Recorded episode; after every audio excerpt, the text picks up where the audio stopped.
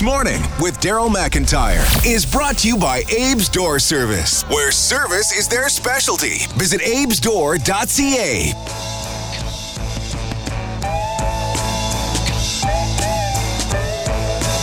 Six on your Wednesday morning. Great to have you. It's the second day of school for the city of Edmonton and students here. Hope yesterday went well for all the kids of varying ages, from kindergarten all through into university, college, and trade schools.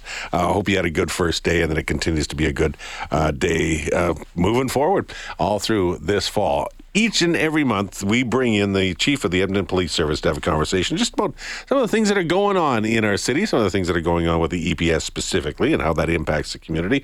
And so it's nice, once again, to have Chief Dale McFee joining us this morning. Chief, how you doing? Good morning, Daryl. Doing all right. How about yourself? I'm pretty good. Happy September. It's always a time of change. You get the leaves starting to change. You get the kids going back to school. Sports is all cranking up. It's a time of change, isn't it? Yeah, you bet it is. And as you mentioned, obviously we want people to pay attention. Kids are going to school, obviously driving to pay attention to what's going on right now. But yeah, the sports and everything, it's a bit sadness closing down, like you're losing a little bit of summer, but there's lots going on, like you said, and something to look forward to always. Yeah, lots of things that we've been facing here in the city of Edmonton. We've talked about a number of them, but as I go into the fall season and start heading toward winter, one of the things that comes to my mind is I would think the change in how policing is done regarding houselessness, homeless population, encampments, people in transit, and trying to get out of the elements and all of that kind of thing. Is it a time of year where you do try to come up with a different strategy of how to do what you do as we head into the winter months? Well, I mean, when we're talking about the strategy in relation to that, I think the first thing that we got to remember here is, I know there's lots of talk around the encampments and everything right now, but they're just not safe. I mean, the number of we recently had a drug bust associate selling large amounts of illicit drugs. Those individuals were charged with 43 weapons offenses. We've had some serious attacks, some stabbings, and then of course there's the fires and the safety piece. So we're looking at a whole new approach to that. The city obviously takes the lead in relation to how they deal with encampments, and nobody wants to put anybody, whether it's in the summer or in the winter, out in the elements. But at the same time, we have to deal with the safety, and some of the violence are in there, and obviously the number of the criminal element that's basically saturated into that particular area. So we absolutely are looking at how we approach that differently, and for the most part, it's tied with drugs and drug trafficking, and we're also looking at how we deal with that differently in the next few weeks. We have to get some accountability back in the system. It's not about putting people in jail if they're struggling. That's about connecting them. But it is acceptable to let the criminal element and the violence that's escalating in these particular environments carry on. It is interesting, and we've talked about it quite a few times here over the last 4 or 5 days or so, that there's a Coalition for Justice and Human Rights that filed this lawsuit against the city of Edmonton over encampments, basically saying that to remove these encampments infringes on the human rights of those who are living in them. I guess specifically this is about whether there are enough shelter spaces that they have somewhere to go. Does this enter, and I know this is just underway, but does any of that in the background enter into what you do and how you plan to deal with some of these encampments? Well, I mean, it's always there. You want to connect people to services, but I think the piece that's not ever mentioned, that's the reality of it, is most of the people in these particular environments don't want services, and you can't force them to services. I mean, when you talk to our front lines that are out there working in the city, you're dealing with probably over 85% that don't want services, and that's a point in time, how they are living their particular style. If the drugs have taken a hold, and sometimes people under the influence aren't making their best decisions either. So there's lots of things that go into this, but I think there's one thing that I really want to emphasize. We're a support agency in relation to encampments. We're there obviously for safety reasons, but the whole thing is to offer people services. but to think that that's the answer alone, and just building housing is the answer alone, I mean, although it's a very valuable piece, there's a lot more complexity to this, and you can't force somebody into services, but at the same time, you know, we need to have those options available, but at the same time, you also can't just allow the lawlessness and the interference with people's personal property, the interference with, you know, running a business, the interference with, you know, lawful enjoyment. And you know, there's a lot of kids in these environments as well, so not necessarily in the encampments, but walking through the particular areas that we have to address as well. So, you know, we're looking at this from multiple angles. We always do. The city, as I said, is the lead on encampments, and you know, obviously, some folks have a certain perception of what they think the answer is. But as somebody that's kind of grew up around these things, if anybody thinks there's a simple answer here, they really don't understand the problem. Well, and that also comes back to really where the buck stops. Like you said, the city has the lead, but you have a responsibility for safety to do. You know, the city doesn't say, "Okay, police, now go over there." You guys have your own autonomy to try and figure out the best way to attack something. It can be with some guidance and suggestions, etc. But that, like you said, it's a complex issue, but it's also complex as to whose ultimate responsibility is to make the decision on what to do with encampments. Yeah, and I mean, it's a balance piece too. I mean, you know, it's there's got to be rules. I mean, you've seen this play out all over North America. You see it in Seattle when, you know, there was no rules and what happened. You've seen it in San Francisco. You're seeing it in Vancouver. It doesn't mean that you have to be hard, and it doesn't mean that you have to be always enforcement looking at the justice system, but there has to be some rules. There has to be, you know, some control in relation to the situation, because people's lawful enjoyment of their property and their, and, you know, the ability to earn a living and run a business also has to be taken into consideration. So we look at this, and you know, the ultimate is to get people connected to services, but the other ultimate is those that choose to take advantage of our vulnerable community, and the number of stabbings, the number of shootings that have happened in this particular area, that's not acceptable, and that's where the justice system steps in and holds them accountable.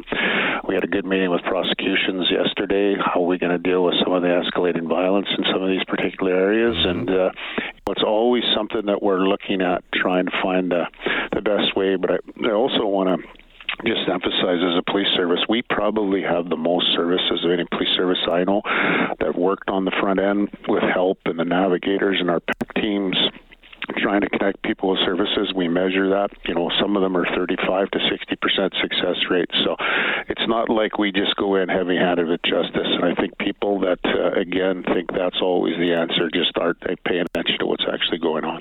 Yeah, you know, you brought up the meeting with prosecutions. I'm really curious to dive into that a little bit more if we can. And I've got lots more for you too, but need to take a quick break. Can you hang on the line? Will we come back in a few moments?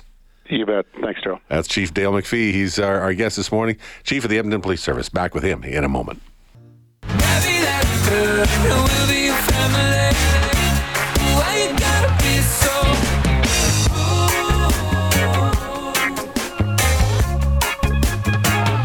This Morning with Daryl McIntyre, presented by Abe's Door Service, with 24/7 emergency service where you speak to an actual person. Visit abesdoor.ca.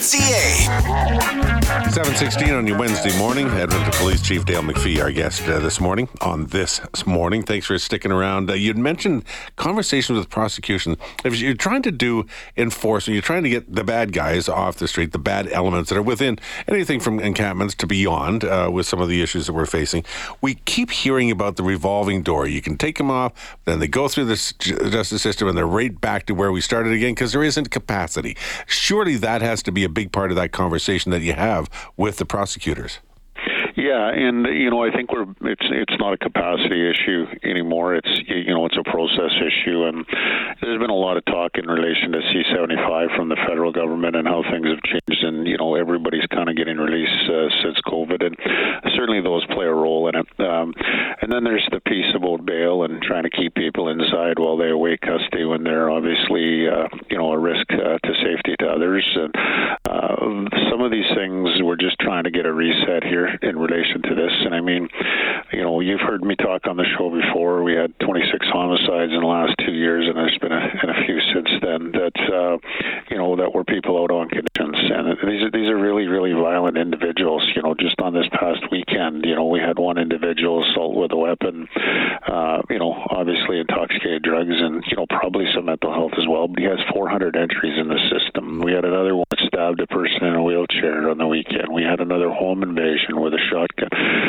The reality is we need to ensure when people are at risk of safety to the city's citizens of Edmonton that, you know, everybody's doing their part to keep these individuals in custody. That doesn't mean they shouldn't be rehabilitated. That's what corrections are for, and I think you're aware that I used to have corrections under me as well in a different province. But you know, that's where the rehabilitation, you know, the vulnerable person that hasn't really committed the crime, that's just got an addictions issue, that's a different situation than the violence and the escalation and the number of entries and the number of charges and the number of convictions. You know, there's a safety perspective here, and we're trying to get that, so we're on the same page trying to get people to be held in custody that, you know, for obvious reasons are at risk to others, and, you know, that obviously has a large presence in our encampments as well. And when you look at things like that, you take into consideration gangs and other things that escalate or organized groups that operate in that, and it's generally around drugs. So, you know, all those things need to be taken into consideration. So that was what we're talking about. How do we get some balance back in the system? How do we get some accountability back into the system? And do that before a federal decision is made? You mentioned decisions that are made down east, the national seat of government. But in the meantime, you got to deal with the realities of now. So on that local level, are you able to come up with strategies that will make a difference? Yes, I think we absolutely are, have the ability to do better. You know, as you mentioned, we definitely need those changes from the federal, but we also have to do a better job on the provincial in relation to ensuring that we're doing the appropriate analysis to get the right people that should be held in custody, and obviously, as we mentioned earlier in the show, the people that maybe custody isn't the best place for, connected to services, generally health services. Especially after what I think last winter, maybe it's just my opinion, maybe it's just how much we talked about it, but it seemed like the issues within our transit system came to a head last year over the winter with people in the transit stations, etc. Now, if you have people in an encampment, then certainly in those neighbors around that encampment, that can be a problem for them. But once you start moving people, and if they're trying to stay in the transit stations around that, then now you're impacting a much wider swath of the general Edmonton public. With that thought in mind, is there a new strategy, or is this a continued work on the strategies that began in order to try and rectify some of those issues as we head into the colder months and as we transition into winter? Oh, no, we're building out our transit strategy, and we've talked about this before. The province is actually committed to funding 50 new officers. I mean, you know, it's the right service at the right time to deal with the right situation when it comes to safety. I mean, we obviously, police are the only ones with the powers of arrest. The sheriffs have it as well. That's why we partner with the sheriffs, but, you know, they need to be dealt with appropriately and swiftly, and that's where the justice system comes in. If it's just a security issue, if it's a fair piece, well, that's, I think, where you've certainly got TPOs, transit peace officers in place that can deal with that. But it's the right service at the right time, and I think that was, as we've talked about many times, was not really well thought when it went into it, but you need a full-time presence of both of those entities, which we seem to have having some success with lately since we've been in there and have redeployed due to that commitment from the province, and we want to continue to ensure that. Let me just jump in here. Do you think it's too simple for me to say, because it's also important, not just in enforcement with transit police or sheriffs or police, but to also have these social agencies, have some of these groups that can perhaps a more empathetic way of dealing with it, but then if they can't rectify a situation, that's when you guys really have to step in. So it almost sounds like a take advantage of the help they're offering or else. Well, and those partners exist. We have that, obviously, through Bent Arrow on the street. We have that through our PACT and help teams, which are partnering with several social agencies. So those things over the last year and a half to 2 years have gotten much better, and are actually making it very successful. The key to it, though, as you mentioned, is a team approach. The key is not sending individuals in there without authorities, because a lot of times there's safety, but when you put the two in a police car together or in a vehicle together, you get a lot more success, and that's really been the strategy that we've been building out. One more for you before we let you go, because we're running out of time here in a hurry, but it's just a couple of weeks ago you got confirmed funding. City Council approved this predictable funding. How much of a difference does that make to you? Was it enough? Are you satisfied? Are you happy? Were you dancing in the hallways? Well, you know what? It's happy, but it's happy because it's stability. And I mean, you know, we got to remember the history of the funding formula. It was designed by council, and it actually works. And there were studies done to show that it actually worked. And then for whatever reasons, it was chosen that we were going to end it. And so that actually hampered us quite a bit because, you know, when that funding, even though it was approved, it got cut, we had to make provisions to hit our budget targets. So we had to delay recruiting, which leads to less officers, and the list goes on. So with the stability to the things that you're talking about, you have the ability to move resources around, but if you don't have those resources, you know, it takes a while to recruit and get them in the door, and now we're trying to obviously play catch up. So yes, it is stability, and I mean, it's, let's face it, at times like this, our calls for services are going up, and to meet that demand, you need people, and that's what we're focusing on, and this does help us in that, but it actually takes some time to actually roll in because of the delay that we had from previous. So yes, we feel comfortable that this will allow us to get to where we need to get to in our planning stages. Stability is a good thing. We're all looking forward to finding some of that down the road. 100%. Chief, appreciate your time. Good chat with you always. Shall we do it again next month? You bet, Daryl, and thanks. And again, appreciate what you do for the city. You betcha. Thank you. Appreciate it. Have a good rest of the week. Chief Dale McPhee of the Edmonton Police Service joining us this morning.